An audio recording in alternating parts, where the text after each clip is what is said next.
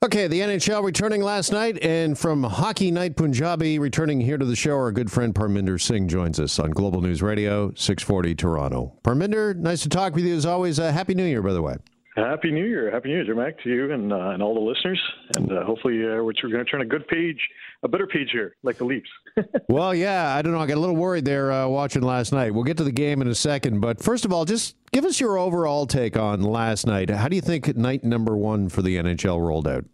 Uh, look, I, we had great games uh, on, and I know it's uh, it's tough times we're we're going through, and I think with uh, uh, you know just to say the least, and now that we're all kind of experienced in, in what it means to be socially isolated, and and now players are understanding what it means to play games without fans in in the audience, and um, so uh, I think you know. All in all, with what we saw, uh, with the lack of great play on, on ice, but uh, uh, I think they're making the best of what uh, what we can currently handle. Yeah, you mentioned uh, no fans. Pull back the curtain for us, if you can, just a little bit here, because I was wondering about this, because I'm watching the game last night, and much like N F L football, I think N B A basketball has done this as well. They kind of add what they call a sweetener, right? They got like the crowd effects, the, the noise for those of us uh, watching at home. Is there somebody like in a closet, a small booth, Parminder, that's just like pushing a button marked like applause and another one boo? you,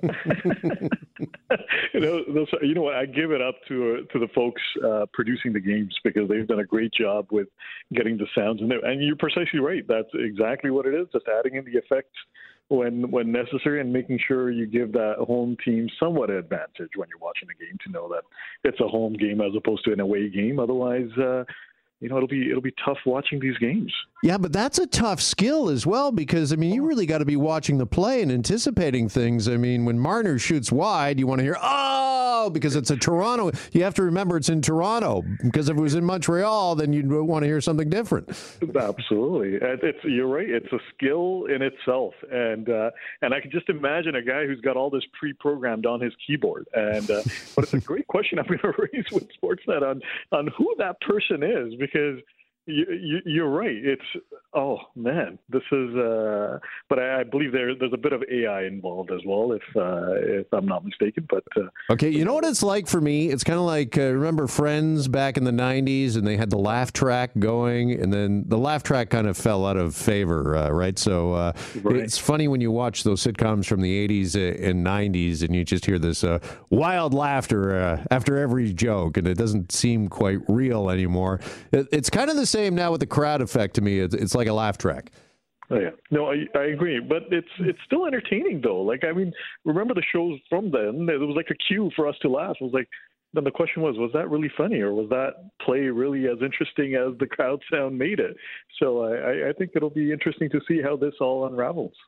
All right, let's talk about uh, COVID here for a second, because there was at least twenty-seven COVID cases going into last night's uh, opening games in the N H L. Is it clear exactly what the league is doing, Parminder, to limit exposure? No, I, I, you know, they're they're trying their best, is what I'm I'm hearing. But then also in terms of tracing exposure, that's another concern. Similarly to the other leagues with the N B A, and I think they're taking cues from each other on how to kind of assist and, and maintaining social distancing and ensuring that everyone is within the bubble, because uh, we know that the opportunity or the fact of the matter is that if teams are exposed, players can't play, then games will be postponed. And um, so this was the first game, and, and, you know, some cases came out of it. Um, and now it's a matter of seeing what they will go back to to ensure that uh, there's ways to protect the players from each other. Yeah, and at the end of the day, I mean, we've seen it, you're right, in other leagues, uh, the N F L, the N B A, they've had to cancel their games. Major League Baseball had to do the same thing, so it's not out of the realm of possibility somewhere uh, down the road we might see uh, games canceled, do you think, uh, because of COVID? Uh, certainly, certainly. And it's, you know, there's some interesting points within just the, you know, the circle of folks uh, that I talk to in terms of the sports side on, uh, on whether some of these uh, sports teams and players uh, will get uh, vaccinated uh, first. Uh, or as a part of, uh, you know, the fact they're bringing some enjoyment uh, to the mental health of individuals at home who are just sick and tired of everything else, and now finally have something to watch or look forward to.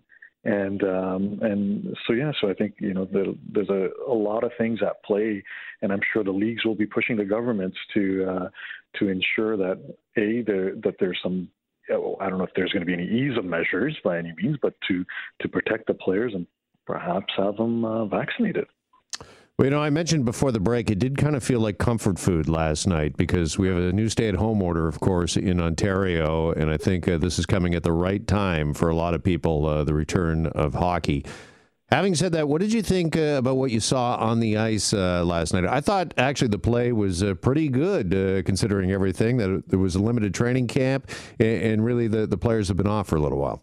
There, you're right. There was no dress rehearsal. This was it. This was the first game. And, and you got to think that, uh, just remember, Leafs only played five games in the last nine months. And uh, so, uh, you know, they, they did look tired, uh, you know, sluggish play. But uh, but it was entertaining, and I don't think, you know, we're holding them to the same standards we were pre-COVID. So, uh, you know, I, I don't think I'll be as harsh on the Leafs as we normally would have been, but it was quite entertaining. You know, we had our Wayne Simmonds fight in there to really rile up the, the boys and get them going, and uh, and the overtime winner, I think, you know, it's...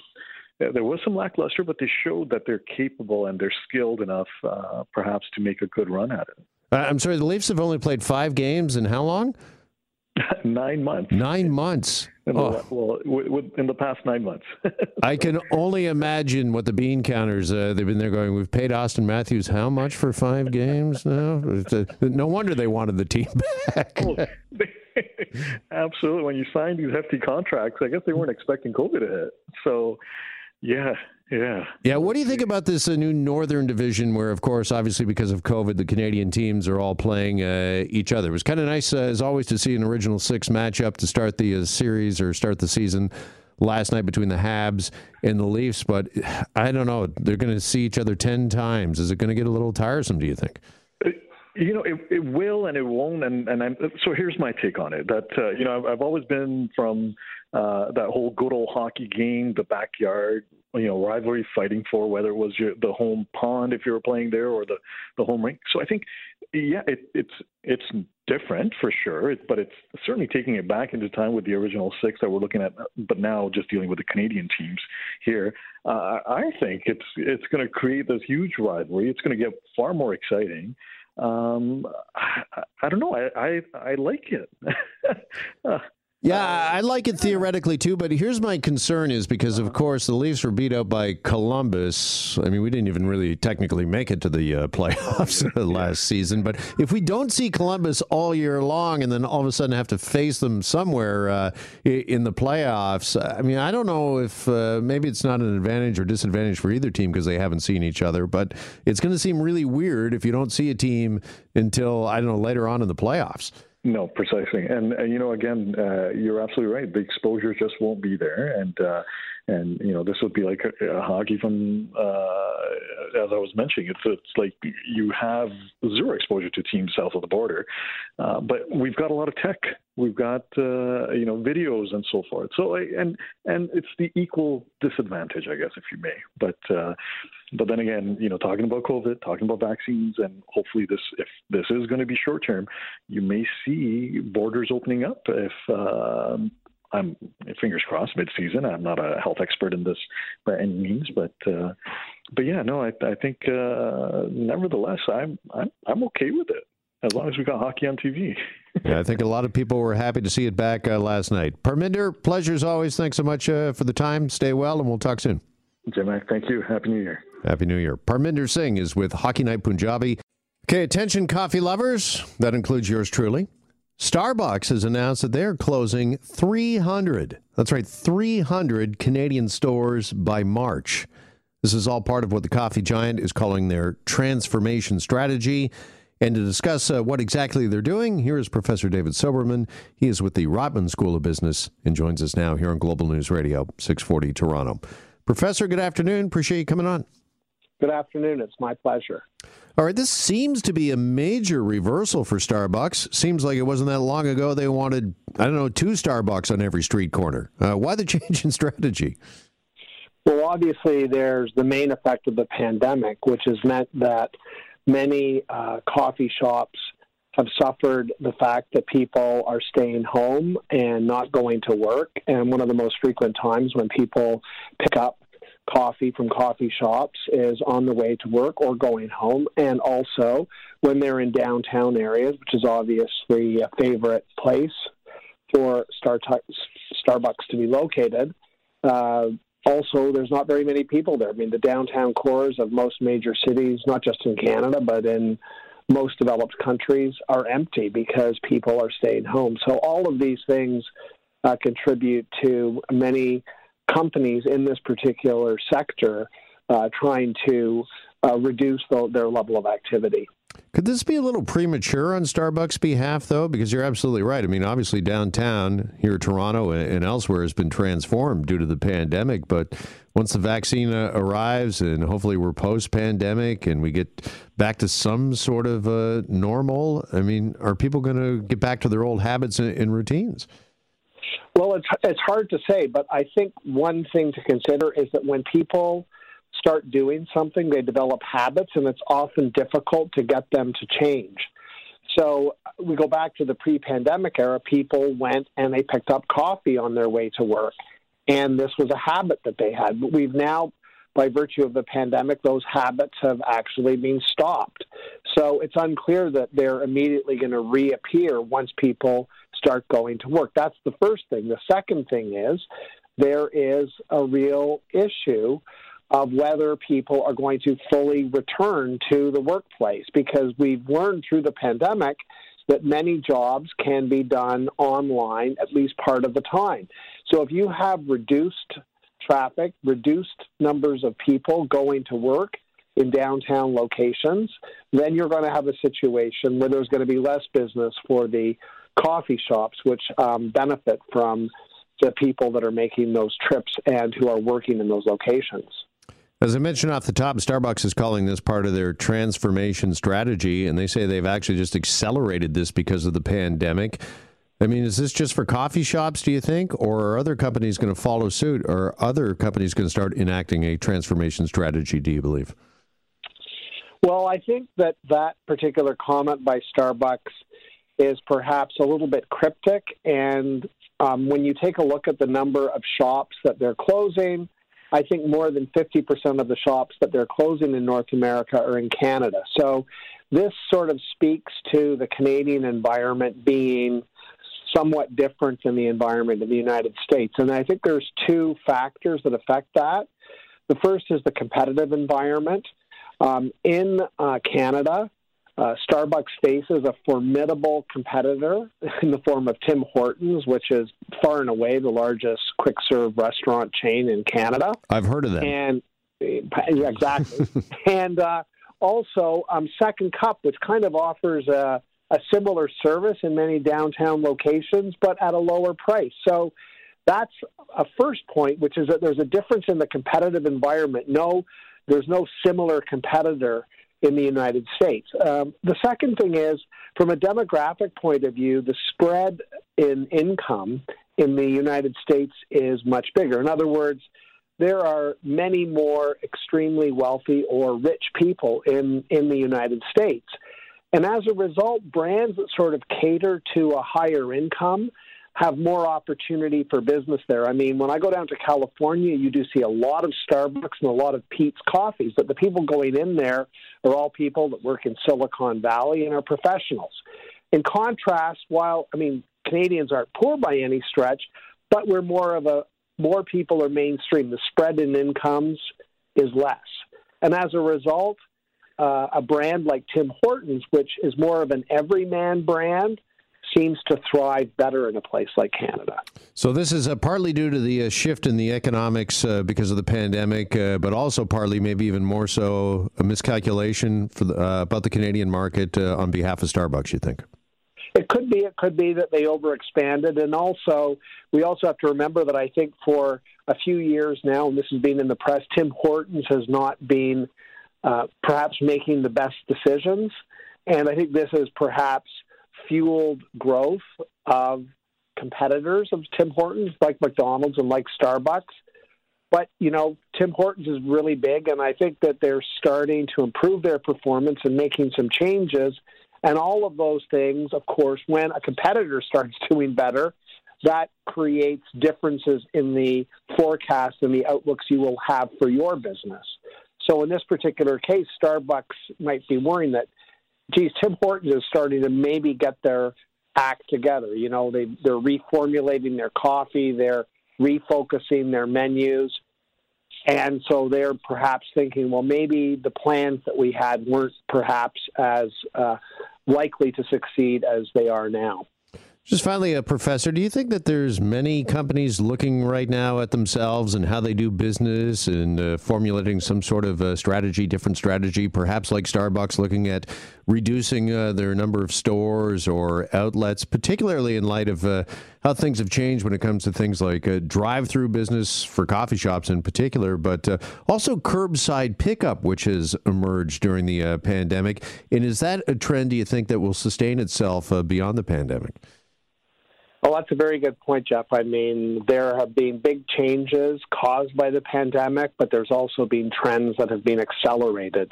And one of the trends that has really accelerated is people shopping online and ordering online. I mean, this has been to the benefit of organizations such as Amazon and to the detriment of organizations such as the Bay.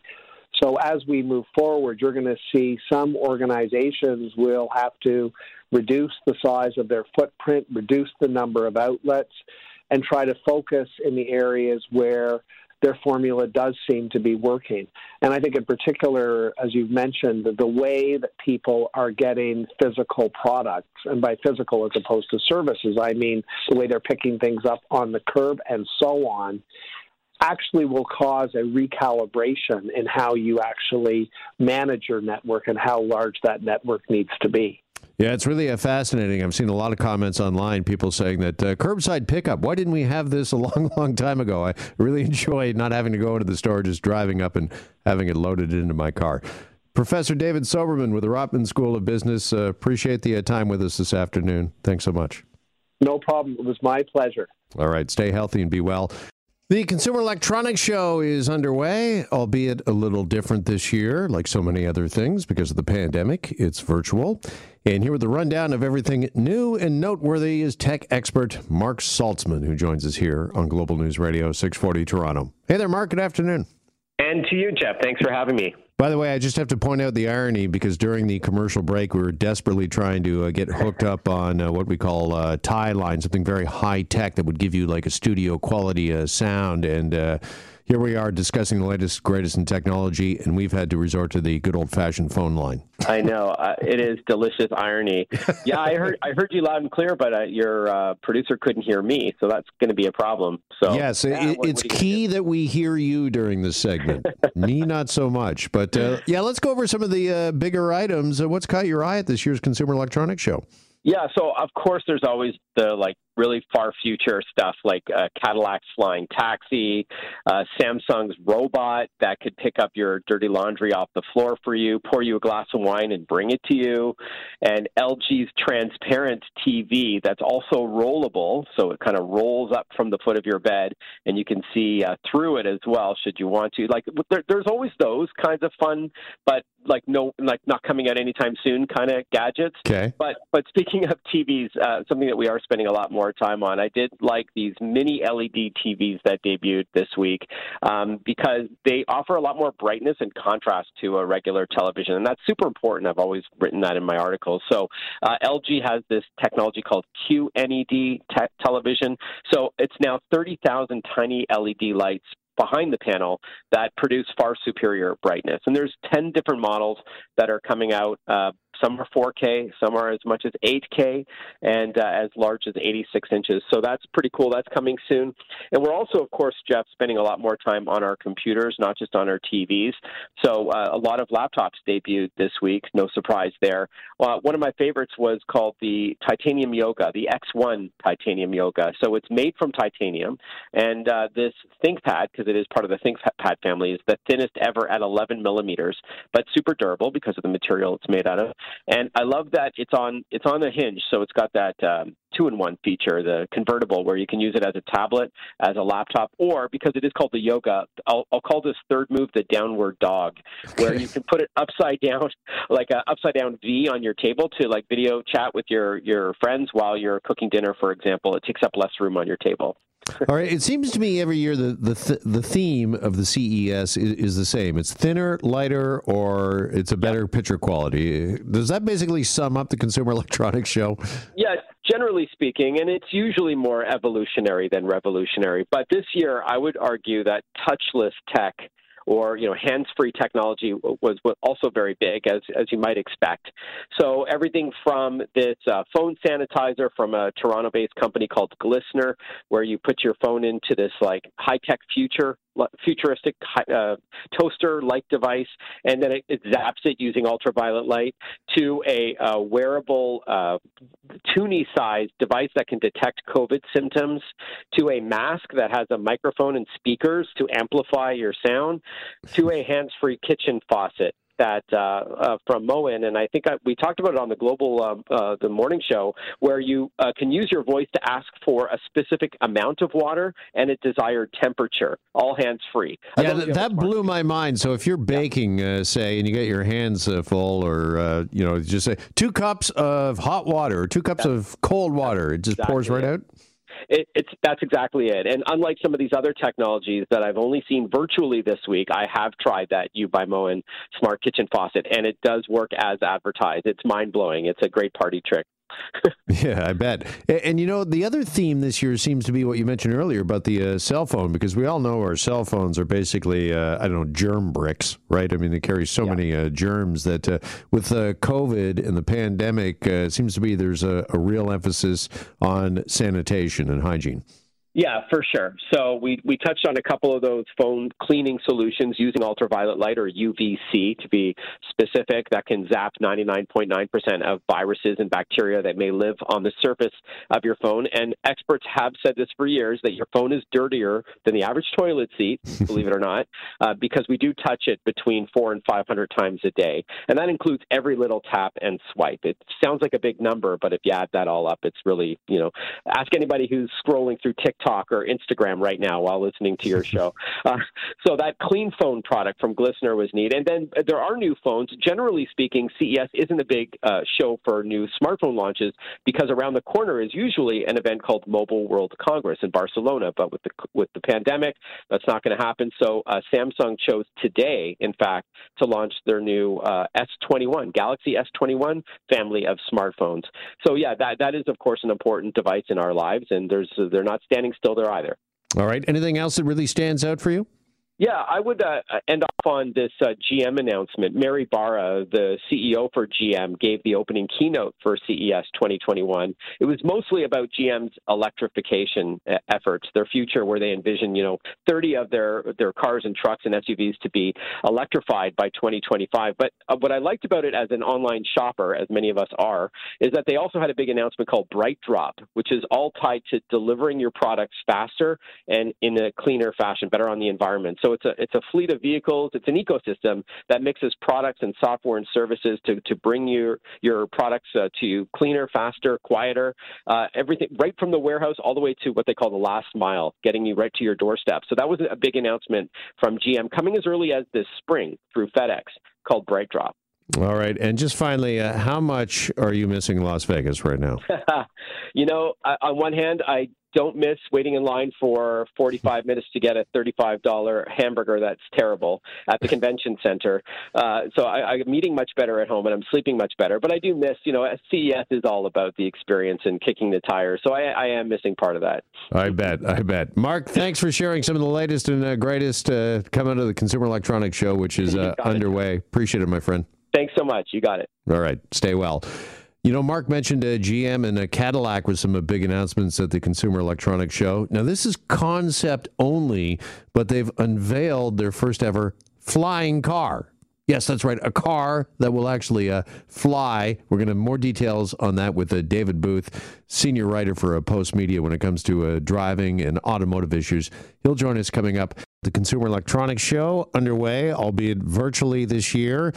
And Cadillac is getting a lot of talk, a lot of talk today after unveiling a flying car. Yes, that's right. It looks like it's a step closer. I think a lot of people, a lot of folks have been wondering, like, when is the flying cars, when are they going to get here? I mean, this is the stuff of the Jetsons. Remember George Jetson going to, like, Spacely Sprockets to work every day in a flying car, and that was decades ago. What's the delay? Why don't we have the flying car yet? Well, it looks like we're getting at least a step closer, thanks to Cadillac and General Motors. As I mentioned, this is getting a lot of talk, a lot of chatter at the Consumer Electronics Show. But just how close are we to being able to fly in our cars? Let's ask David Booth. He is a senior writer for Post Media Driving and joins us now here on Global News Radio, six forty Toronto. David, good afternoon. How are you doing? I'm okay, thank you. Uh, a little excited about this, but uh, should I be? Is this going to happen anytime soon? Uh, no. In fact, the uh, the eVTOL um, vehicle you're talking about um, was just a, a virtual rendering. It, it, I don't, I'm not sure that the actual vehicle exists even as a mock-up. And the other thing to remember is C E S is, I mean, showing off a flying taxi at Um, C E S has become sort of a rite of passage. Toyota did it last year. Hyundai did it the year before. Uh, there's been a dozen of them there, and none of them have ever taken off, as you say. So it's it's very much in the distant future, and and battery technology will have to get much better than it needs to get for cars for a flying vehicle to be able to lift just the weight of the batteries required. So we're a long way off. Okay, that was one of my questions, and I find this really interesting because, you know, we've got Tesla and the batteries in those cars that are able to, uh, you know, ramp right up and hit some uh, pretty good, pretty impressive speeds. But, uh, I mean, speed is one thing, power is another, and we're just not there yet when it comes to uh, battery technology and a flying vehicle. Well, the, the the thing you need to understand is uh, a, a car rolls. So if you need to add, add a heavy battery to get range and speed that you've talked about for Tesla, while it, it can affect the handling, it's not that punitive. And and you got to remember, a Tesla one hundred D has about a thousand pounds of battery, and you know, but rolling it along, you know, isn't that bad. Trying to lift it off the ground, and especially vertically, which is what a, uh, a flying taxi is. It's not even uh, a, you know, a plane that gets to move horizontally to get enough speed under it to take off. It just needs raw power to lift it vertically upwards. Uh, that takes a big, powerful battery, and they're simply too heavy uh, right now, batteries are, to be able to do to, uh, generate all the power to do a vertical takeoff and then go any meaningful distance once they're flying in the air. That's the drawback right now. There have been prototypes. There have been carbon fiber, extra special, lightweight, one-person-only vehicles shown that can go fifty kilometers perhaps, but a realistic uh, taxi that can take two or three people uh, seventy kilometers or eighty kilometers or even one hundred kilometers, and then keep on redoing that all day like we uh, have our current car-based taxis. That's a really long way off. Is that why this, and again, this is purely a concept. They haven't even actually built one of these eVols that uh, Cadillac is uh, calling it. By the way, that's yeah. eVol, not evil. That's, they might want to rethink the title of that car. But uh, having said that, is that why the, it looks like it's kind of a combination between, I don't know, a drone and a helicopter, and it looks like it would like maybe fit one person. I don't even know if you could get a passenger in this thing. I, I think it's meant to fit one passenger very tightly. I mean, it, uh, again, because of the weight of the battery, and I'm guessing a, a lot of the, that is occupied by battery um, and everything else, they probably can't take more than one passenger, and therefore it needs to be autonomous uh, and everything else like that. And as we found over the uh, last few years, it's easier to say, oh, we're going to have autonomy, uh, autonomous cars in in two or three years than actually to do it. And, and, and, you know, I mean, that's in two dimensions. I mean, you know, cars only move left, right, or forward. Uh, when you're flying, there's a, there's a third dimension, and uh, that makes autonomous airplanes and drones flying in a crowded city traffic that much more problematic. But again, so again, you know, we're looking a long way off. All right, so uh, are you not surprised, or are you surprised at this stage of the game, twenty twenty-one? I mentioned off the top, I mean, this is the thing of the Jetsons from like a cartoon in the sixties flying to work. Uh, are you surprised, David, that we're not there yet, that we don't have a flying car? No, not at all. I mean, think about it. We've been tra- talking about talking about it for sixty, seventy years. People have showed prototypes back in the sixties. And and there's you know there's the point that you know the car. I mean, if it was truly a flying taxi, it's truly useful. It would both roll and fly. So that's one problem. Now they have to be um, um, emissions compliant, which means electric, which adds heavy battery, which is another problem. Then there's the case of, well, who's going to be allowed to fly them? Uh, if it's a person, I mean, you're not going to let somebody up in the air without a full pilot's license. I mean, I, I can't see that. If it's autonomous, if we can't produce a car that rolls on the ground w- good enough yet to be fully autonomous, what makes us expect that something that flies can be autonomous? So I, I'm not in any way um, um, surprised by the fact that it's not here yet. I mean, this is a pipe dream. Uh, people keep using it to uh, express their uh, technology capabilities. But I, uh, to be honest with you, the big uh, news from um, from C E S Uh, for General Motors has nothing to do with uh, flying helicopters or, or, or it's even exciting. But the news that they're getting into something, uh, they've created a new company called Bridgepoint, which is going to be um, a soup-to-nuts supplier of everything that courier and delivery companies need to transport trucks from anywhere in the world to anywhere else.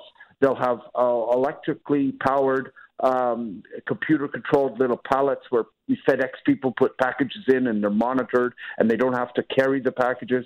They'll have a, a short-range electrical trucks that they're already producing for FedEx that will be computer-controlled as well so that uh, they do their routes more efficiently, uh, efficiently. And they'll even have um, some kind of electric truck that will be used for long-range to carry the packages across the country. That's an eight hundred fifty billion dollars business going forward.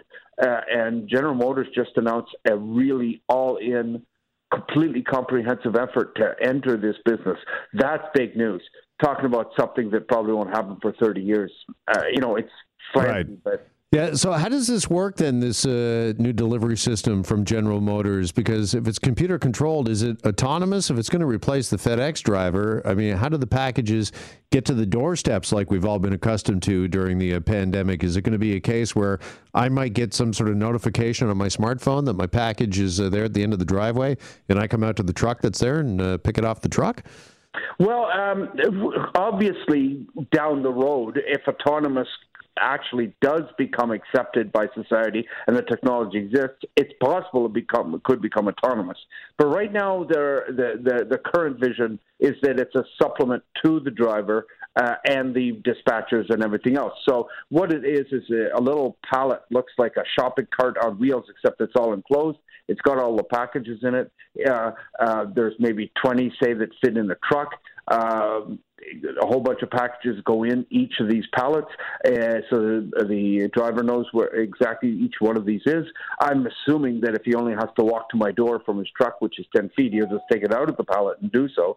But for when he's uh, delivering a large number of uh, packages to a business, the pallet is um, uh, automatically taken out of the truck and will motor itself elect- electrically to where he needs to deliver those packages. Now, he'll have to guide it uh, and everything else, but there will be um, a, uh, a, a pallet, and he doesn't have to push anything. It'll be self-enclosed, and it'll be completely computer-monitored so that the transition of packages to the client will be automatic uh, on their uh, exactly as you mentioned, on their iPad. Mm. And that's just part of it. That's just part of it for now.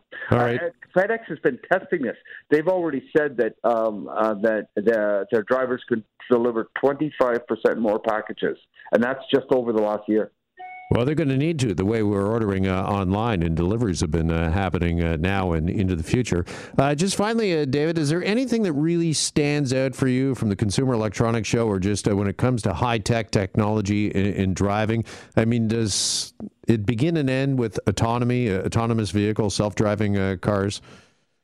Uh, there's one.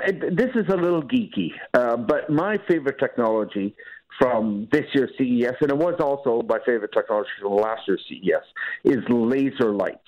Now, I'm not talking about those silly laser lights people put underneath their cars uh, and shine red. I'm talking about headlights that are lasers.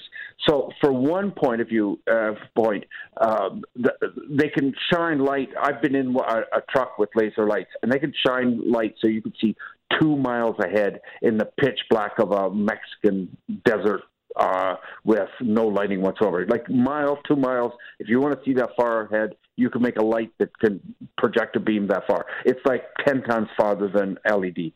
Most importantly, however, the same light, uh, this laser light made by a company called S L D Laser, can also act as a radar-like rangefinder. The beam goes out, the beam comes back. They can actually measure how far away um, something is, and it can cre- even create a three D image of what is um, is is out there. This is exactly the kind of thing that autonomous automobiles need, some kind of long-range radar system. Now, so far, we've been using lidar, but that that is expensive, as Elon Musk has said, and it's problematic. It just doesn't last. But is that going to help us avoid accidents if we've got this uh, laser range finder? Absolutely, it's going to. Exactly so, and it could it it can quite literally build a three D image of any car uh, five hundred feet in the hori- in, in in front of it. Anywhere the light can see, even in the daytime, and you know you don't use uh, you don't actually see the lights then. As long as the light's on, okay, you can see all this stuff in the future. It's way more reliable than radar and lidar. It's way cheaper, and it's already built into the headlights, so you don't need to put more sensors in your grill and everything else. And best of all for Canada. Best of all for Canada, the lights themselves heat up the you know the, the the headlight lens, so snow melts off of it, and that's something that is a big problem, big problem for radar sensors. You get ice on those buggers, and they just shut down the whole car in terms of that you can't use the cruise control anymore. So I I, I know it sounds geeky, but I think that it's the most exciting thing I've seen out of. Uh, out of uh, out of C E S. And this year's a show that I had a private show for about half an hour on S L D Laser, and I, I'm super excited about it. I can hear it in your voice, and I'm excited about the uh, fact that, uh, yes, it can help us avoid accidents. I'm not so excited that uh, these laser lights uh, can show you two miles down the road, because it's enough already when I get somebody behind me with their high beams on uh, yeah. now. So yes, but here's what's incredible. Here's what's incredible, and they showed it to me. They, uh, because it's so controllable, they could put out a beam pattern that is um, uh, maybe six feet wide at a mile a mile out. Unlike this, these L E D lights that spray spray light that you're complaining about, spray light all over the place. Yeah.